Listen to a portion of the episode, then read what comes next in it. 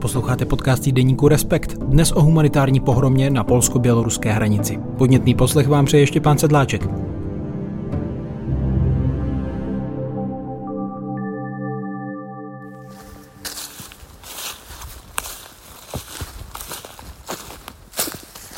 Prales kolem Bělověže není v letošním letním parnu tak hrozivý, jako byl v podzimním chladu a dešti roku 2021, kdy se sem Respekt vydal poprvé.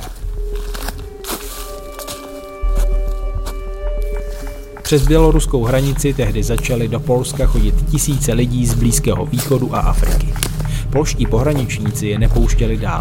Chytali je v pralesních bažinách, na nákladních autech je sváželi zpět k hranici a násilím zatlačovali zpátky na běloruskou stranu. Odkud byli ještě horším násilím zase hnáni zpět. Výsledkem tohoto koloběhu byl nespočet rodin, skupin i jednotlivců bloudících a mrznoucích v ledovém lese. Na podzim jsou tu noci opravdu mrazivé. Studený déšť roztahuje už tak rozsáhlé bažiny, i zdánlivě pevná půda je houpavá a každý krok vyžaduje úsilí. Když už je některý spadlý kmen pevný a udrží lidskou váhu, je kluský jako led. Teď není zdejší prales o nic méně hustý, ale stromy nabízejí úkryt před letním horkem. Půda není tak zrádná a bahno či bažina jsou vidět s dostatečným předstihem. Ztratit se je tu stejně snadné jako vždycky, ale jít tímhle lesem jde teď mnohem z nás. Je ale potřeba jít neustále a nezastavit ani na vteřinu. Pokud se zastavíte na každý kousek špatně zakryté nebo dokonce holé lidské kůže, se snese tucet komárů a ovádů a bez okolků začnou sát. Přidáte-li do kroku, je to chvíli lepší, ale rozehřáté lidské tělo je pro hmyz ještě lákavější. Pomůže jen prodyšné, ale pevné oblečení a na to pořádná vrstva repelentu. Ale takhle chodí do lesa vybavení jen zkušení turisté a věci ze zdejšího národního parku, ne běženci. Noc úlevu nepřináší. Na světlo obrazovky mobilního telefonu se během deseti vteřin snese tolik létavých obyvatel lesa, že mapa není vidět.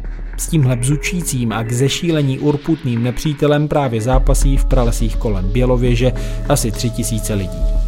Dál bloudí lesem, dál jsou chytáni polskými pohraničníky a v rozporu s mezinárodním právem odváženi na běloruskou stranu. Letos v červnu přešlo bělorusko-polskou hranici vůbec nejvíc lidí za poslední dva roky, co běloruský diktátor Lukašenka používá touhu lidí z Afriky a z Blízkého východu dostat se do Evropy jako politickou zbraň.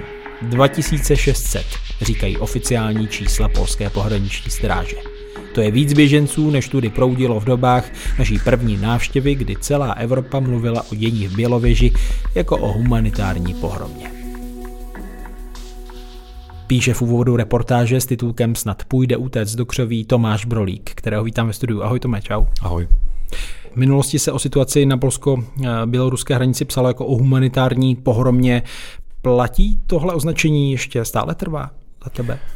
Uh, platí, tam jsem ho nezmínil, respektive ono to vlastně ku podivu, to, co bylo pohromou v roce 2021, tak eh, to trvá a je to dokonce vlastně asi ještě pohromou trochu větší, protože lidí, eh, kteří se snaží přejít tu běloruskou hranici do Polska, respektive do Unie, tak je vlastně asi nejvíc, co kdy bylo, zdá se, podle čísel oficiálních i podle odhadů. Takže to trvá, stejně jako trvá to, jak je to celé složité a změnil se samozřejmě kontext, protože začalo to ještě před válkou, teď to Teď, teď to probíhá prostě na pozadí ruské války a jasně, že to je součást prostě běloruské politiky vůči západu, běloruské lomeno ruské. Takže tohle samozřejmě pořád dál platí a je to pořád dál toho součástí. Nicméně ta pohromovitost je nezměněná, naopak je asi je větší, než byla. Čili se spíše asi můžeme bavit o nějakém sníženém zájmu veřejnosti, potažmo médií o tohle téma. Tak jasně, protože válka lecos překryla ale nejen to, je to prostě něco, co se odehrává na vlastně malém prostoru a jak se ukázalo, tak ono to bylo ohromné téma před tím rokem a před tím rokem a půl, protože z toho se polská vláda rozhodla udělat velké téma z nějakých dobrých nebo špatných důvodů. A teď se ukazuje, že velice snadné z toho udělat naprosté netéma a vlastně se nic neděje, což, což se do značné míry tam odehrává. A najednou jako by to nebylo. Takže ten zájem je prostě menší, nejenom kvůli válce, ale kvůli spoustě dalším věcem. No a co podstatného se tam změnilo od té tvé poslední cesty v roce 2021, když tedy pomenu počasí, podzim a léto, to je velký rozdíl v pralese, ale asi to bude ten nový plot. předpokládám. Nový plot vlastně zase tak mnoho nezměnil, protože nový plot, eh, respektive polská ho inzerovala jako něco, co zastaví jakoukoliv nelegální migraci. On je opravdu dlouhý a opravdu vysoký. A mohl bys ho trošku popsat, jo, abychom si to on představili? On všude stejně, ale je to taková bariéra vysoká, takových 3 až 5 metrů. Dá se vidět skrz, protože jsou to takové ocelové sloupy, a kterými se nedá protáhnout, respektive asi jste fakt huby. Ne, asi ani dítě se, ne, ne, dítě se neprotáhne. A nahoře bývá osnatý drát, aby nešel přelézt. A ještě, aby nešel podkopat také nějaký metr nebo dva metry pod zemí, beton, a to betonové základy. Hmm. Takže to taková, taková dlouhá, 180 asi zhruba kilometrů dlouhá bestie, která tam prostě postavená skrz ten bělověžský prales, což je dost překvapivé. Ta idea byla, že se postaví plot a migrace skončí a lidé, kteří uh, se tam prostě pohybují a znají ty lidi a znají tu situaci, říkají, ne, ne, ne, to jako je to překážka navíc, ale není nejhorší. Ten prales, nebo ten les je daleko horší překážka. A to se potvrdilo, takže ti lidé se dostanou samozřejmě s běloruskou pomocí přes ten plot. Jasně, někteří si zlomí nohu, někteří si vymknou kotník, někteří si zlomí páteř, jako ten pát je dlouhý, nebo ten skok je složitý, ale dostanou se přes něj, dostává se přes něj víc lidí než dřív. A změnilo se jenom to, kdo se dostává, protože najednou prostě staří lidé už se tam nemůžou, prostě už se nemůžou tu cestu pokoušet, protože když mám 60 nebo 70, tak prostě skok 3 metrů jako neabsolvujete. Stejně jako rodiny s dětmi, kterých tam bylo dřív hodně, tak ty už taky nechodí, protože s malým dítětem to nedokážete. Takže konečně chodí ti prostě mýtičtí mladí muži. Takže ten les je teď plný jako mladíků nebo mužů ve středním věku. Někdy samozřejmě i žen, ale především mužů, protože je to prostě fyzicky trochu náročnější překonat ten plot. To je jedna věc, která se změnila. Ale počet se nezměnil, těch lidí.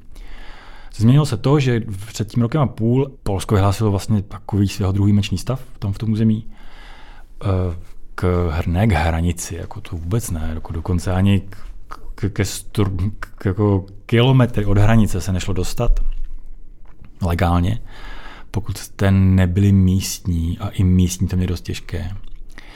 A to prostě uzavřené pro mezinárodní organizace, pro novináře, pro doktory, kdokoliv by tam chtěl chodit.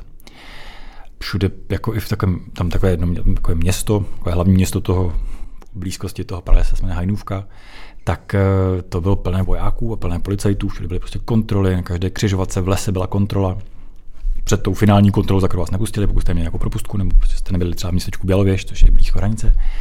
A to už teďka tam vůbec není samozřejmě. Ten výjimečný stav je zrušený, vy můžete k tomu plotu dojít, prostě protože Bělověž leží od běloruské hranice, to město leží od běloruské hranice asi 15 minut pěšky, takže jdete prostě po takové cestě a šanete si na plot, který tam, který prostě jste v místě, kde ještě před rokem a půl jako bylo absolutně nemožné být. Takže to se samozřejmě změnilo.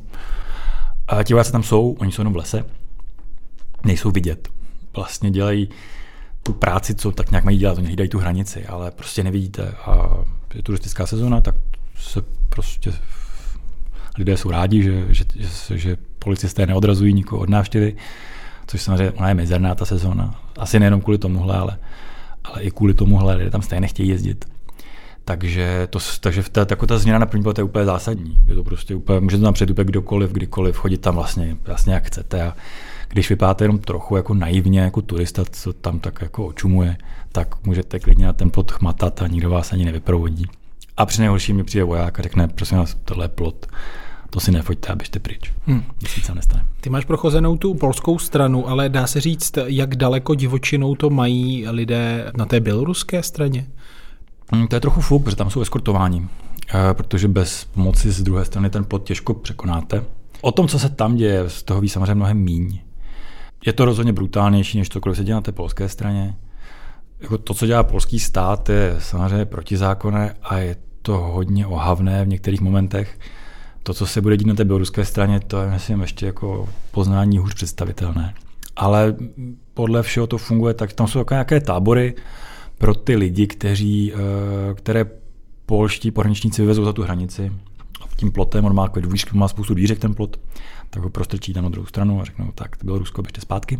Což je tam ta, ta nejhorší metoda, kterou Polsko používá, ten pushback, neboli vytlačení zpátky, což samozřejmě podle práva nemůžete udělat. Někomu, kdo křičí, já chci azyl, tak ho nemůžete navíc dát na korbu nákladňáku a odvízet za hranice. Takže tam jsou nějaké takové jako tábory, které budou spíš asi takové jako tábořiště, kde to lidé čekají, až zase přijdou běloruští pohraničníci, naloží je a někdy v noci je v horším nebo menším násilím přišoupají zpátky na tu polskou stranu. Čili se dá říct, že je to opravdu státem organizovan no, to, to akce? Rozhodně. No jasně, tak to začalo tak, že Bělorusko zrušilo vízovou povinnost pro země Afriky a Blízkého východu a zavedlo linky do Minsku. Takže jako to je jako v jistém smyslu geniální tah. A e, ti lidé jako rozhodně jsou součástí běloruské hry, kteří se o to pokouší.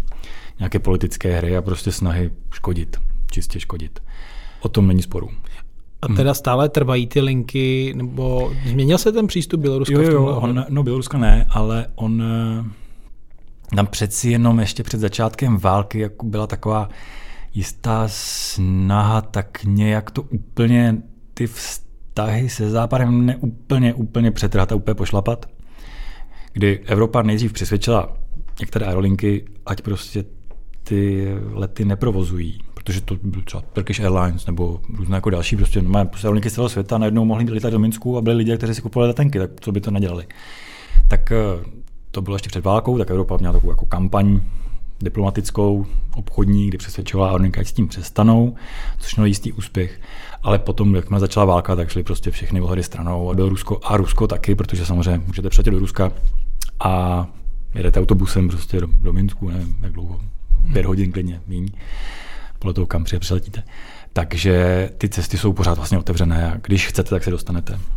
A Bělorusko to nějak i aktivně podporuje? Jo, jo, jasně, samozřejmě. Tak oni z toho mají peníze, Ono taky tam ty lidé mají, se svezou nějaké peníze, tam taky jim spoustu nechají, protože prostě platíte celou tu do... Prostě jste prchlík z Afriky nebo Blízkého východu v zemi, kde jako vám všichni pohrdají, jste prostě jste bezmocní jako kdekoliv jinde a prostě platíte. Jako na konci přejete úplně oškubaní té hranice a tam na vás čekají pohraničníci a hodí vás přes plot.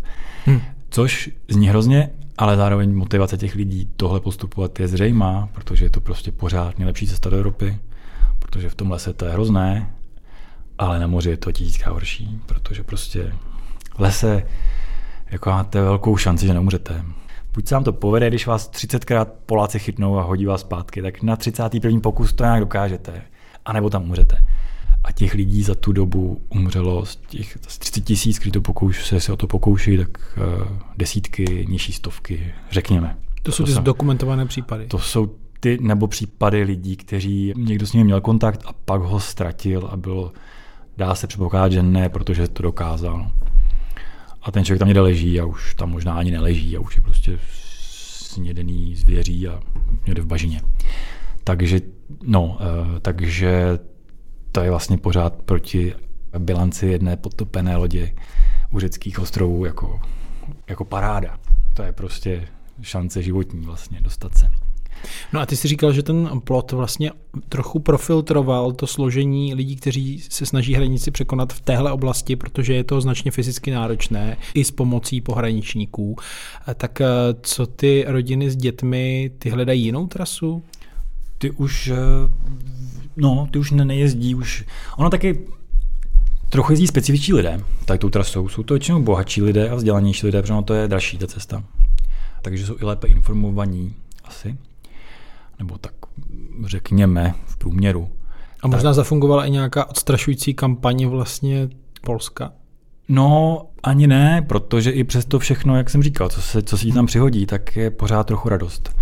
Cesta přes severní Afriku, jako to bude ještě samozřejmě mnohem horší než tohle, jakkoliv se Bělorusko a Polsko snaží udělat tam jako vyrábí docela dosti dobré peklo, tak to, co se odehrává v jiný, jaký, z jakéhokoliv jiného směru do Evropy, který se používá, tak je horší. I přes Balkán musíte překonat ne jednu hranici, ale musíte překonat hmm. patery hranice, kde jsou také ploty. Kde jsou všude převaděči a také pohraničnice a zaží, jako ta hranice je prostě, ta hranice je bariéra, která stojí hodně peněz asi, ale hodně utrpení. Takže asi to mohlo zafungovat tak, že prostě rodiny s dětmi si to očkrtli, že tam už ne, tam už to nejde, tam už to nedokážeme, prostě ty děti nedostaneme nějak rozumně přes ten plot. Takže, takže takhle se to asi odehrálo. No a na tato fyzická hranice má dopad na životy řady lidí, ale vlastně celého toho ekosystému Bělověžského pralesa. Co se tam vlastně stalo kvůli tomu plotu, nebo co se děje? No to se ještě neví, co se stalo. Něco se děje.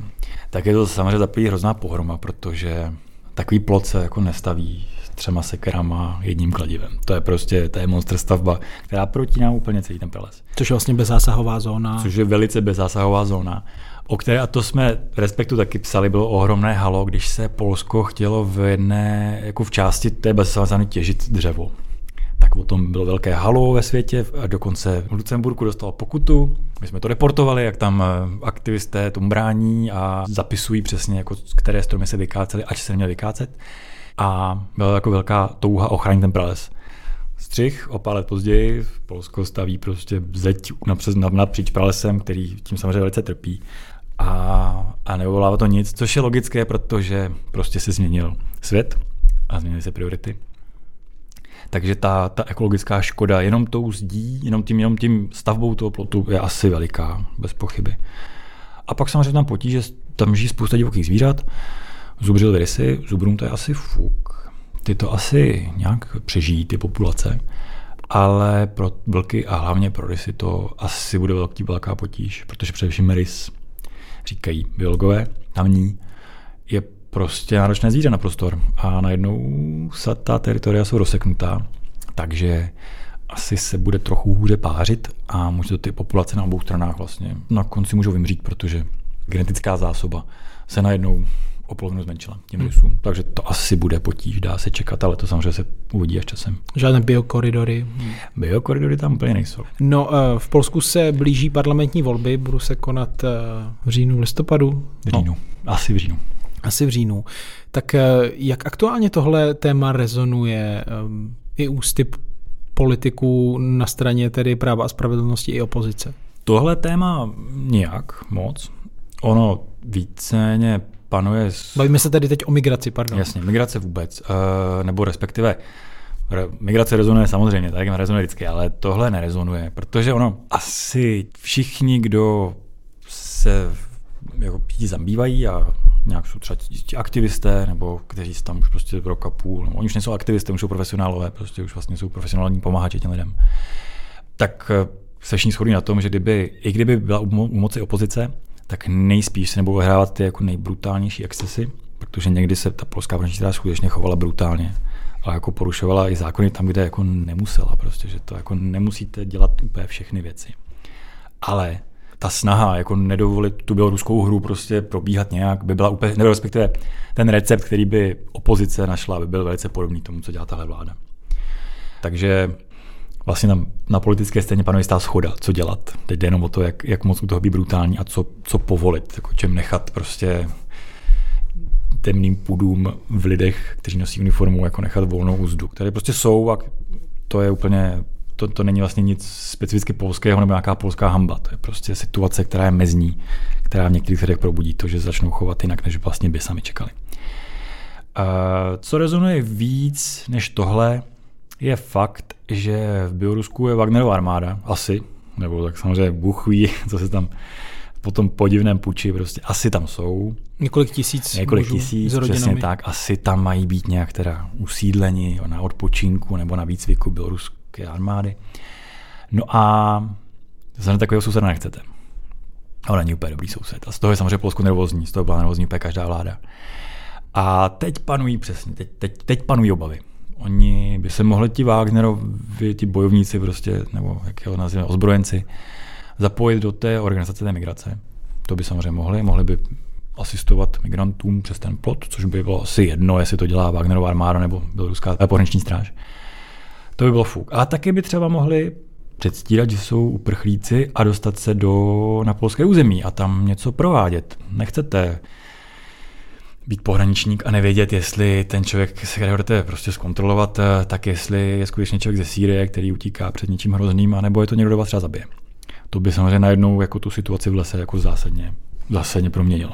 Že by najednou ti lidé, nebo že by ten člověk, kterého vidíte ve tmě, tamhle představoval najednou jako riziko, které vás může jako zásadně ohrozit.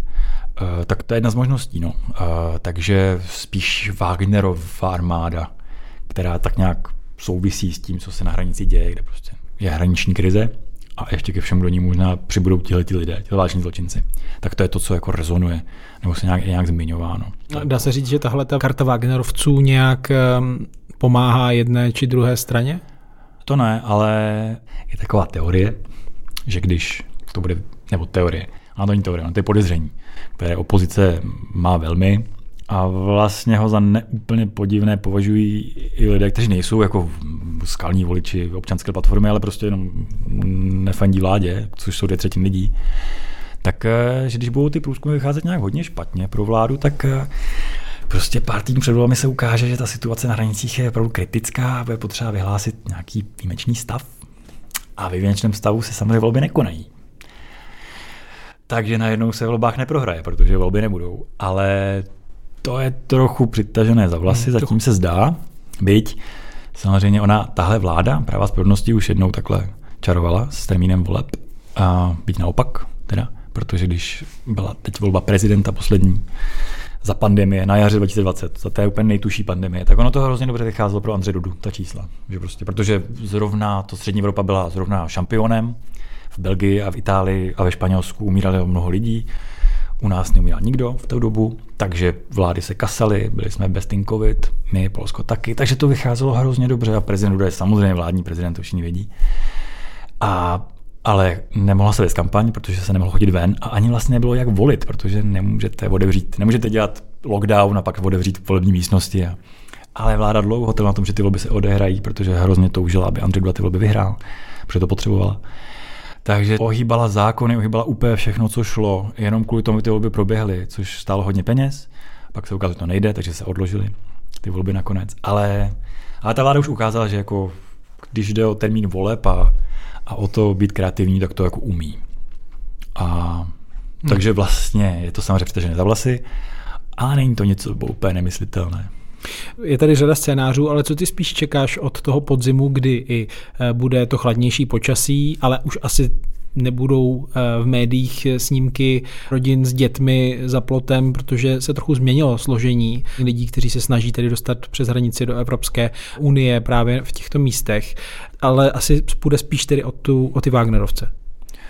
Eh, no, tak ta humanitární krize je prostě zapomenutá, ona tam probíhá, je to nějak ošetřené. Ti lidé, kteří tam z začátku, které jsme navštívili, kteří tam tak jako zoufale, co tam žili, tak a zoufale říkali, co máme dělat, tady nám prostě chodí po lese lidi a umírají, nebo je jim hrozná zima a začali nějak pomáhat, tak trochu podzemně, tak eh, se z nich stali prostě členové nevládních organizací, které mají financování z Norska, Švýcarska a prostě tak nějak tu svoji práci profesionalizovali.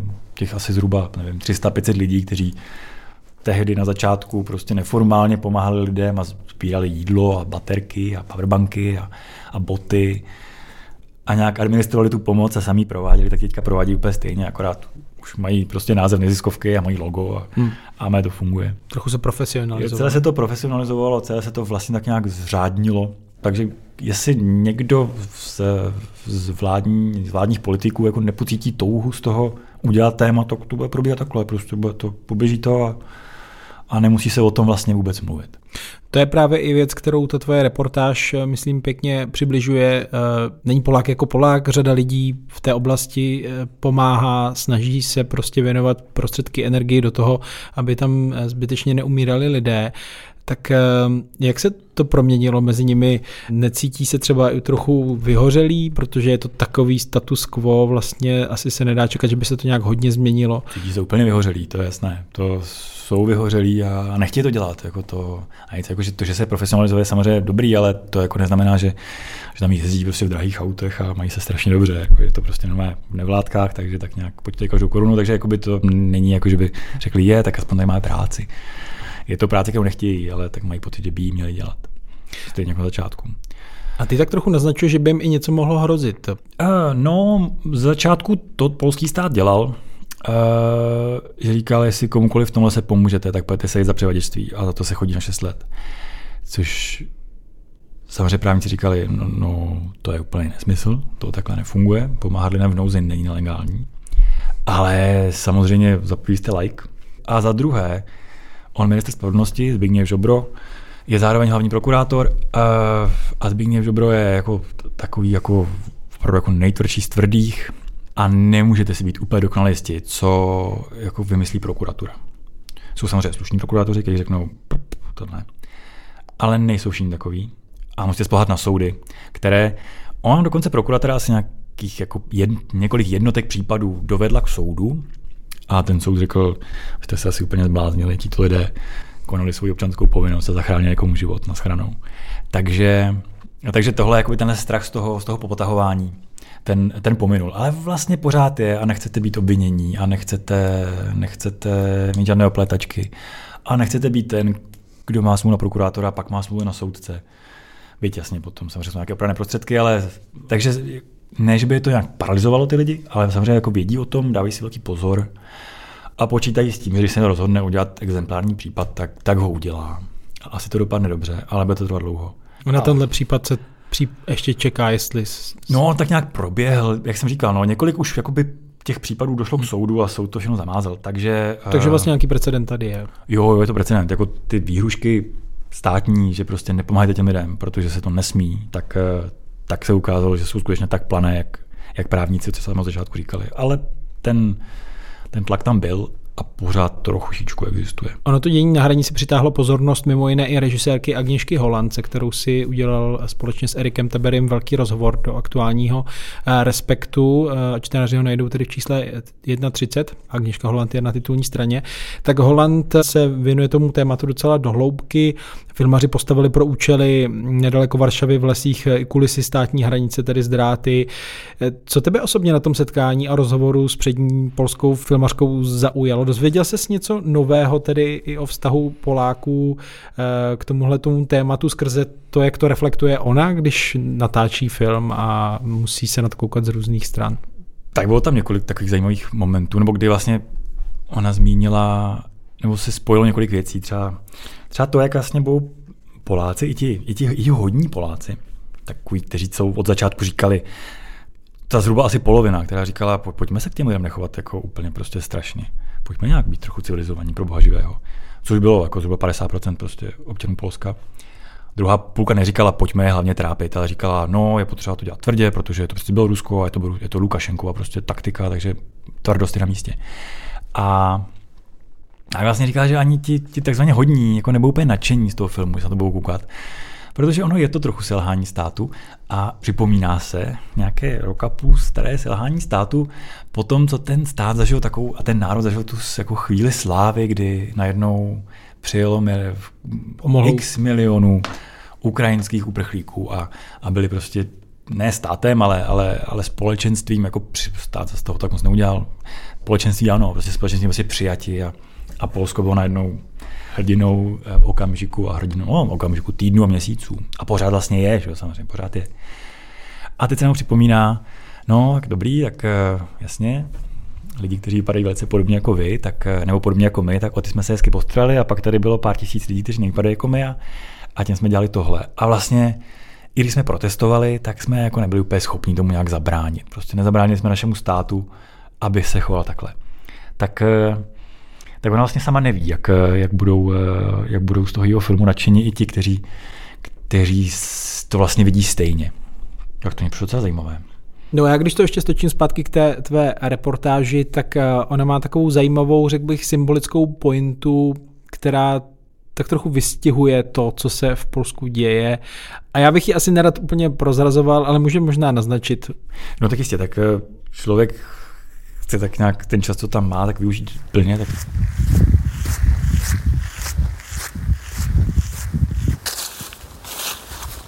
tak jsem se snažil zjistit, jak se tím lesem vlastně chodí, jak se jim putuje.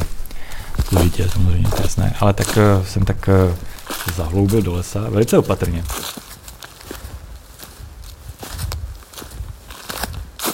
Protože ono je hrozně snadné tam ztratit. Já nemám úplně jako nejprvotřídnější orientační smysl, když jsem si dal takový pozor, takže jenom pár desítek metrů jsem zalezl do toho lesa. Když jsem zjistil, že se jim jde opravdu jakoby odporně a, a s hmyzem, který vám leze do, do nosu a do očí, se špatně chodí. A pak jsem se vrátil na cestu, tak jsem tak jako vyloupl. A něco se stalo. A něco se stalo. A to si najdete. A přesně to si můžete najít. To si najdete v závěru. Můžu vám k tomu při, ještě to přihodit, že stráži mě teďka slyší, ale jsem, uh, mám docela jako tmavé vlasy a tmavou kůži. A myslím, že se nebyl oholený. A z dálky to mohlo působit lecjak. A pak se něco stalo. A to si najdete v závěru reportáže Tomáše Brolíka v aktuálním respektu s pořadovým číslem 31. Tomáši, díky, že jsi udělal čas a díky za tvoji výbornou reportáž. Já díky, Štěpán. Díky, že nás čtete i posloucháte. Připomínám, že tento podcast vzniká díky předplatitelům týdeníku Respekt. Můžete využít aktuální výhodné předplatné léto s Respektem a pořídit si předplatné už od 99 korun měsíčně. Naslyšenou se brzy těší Štěpán Sedláček.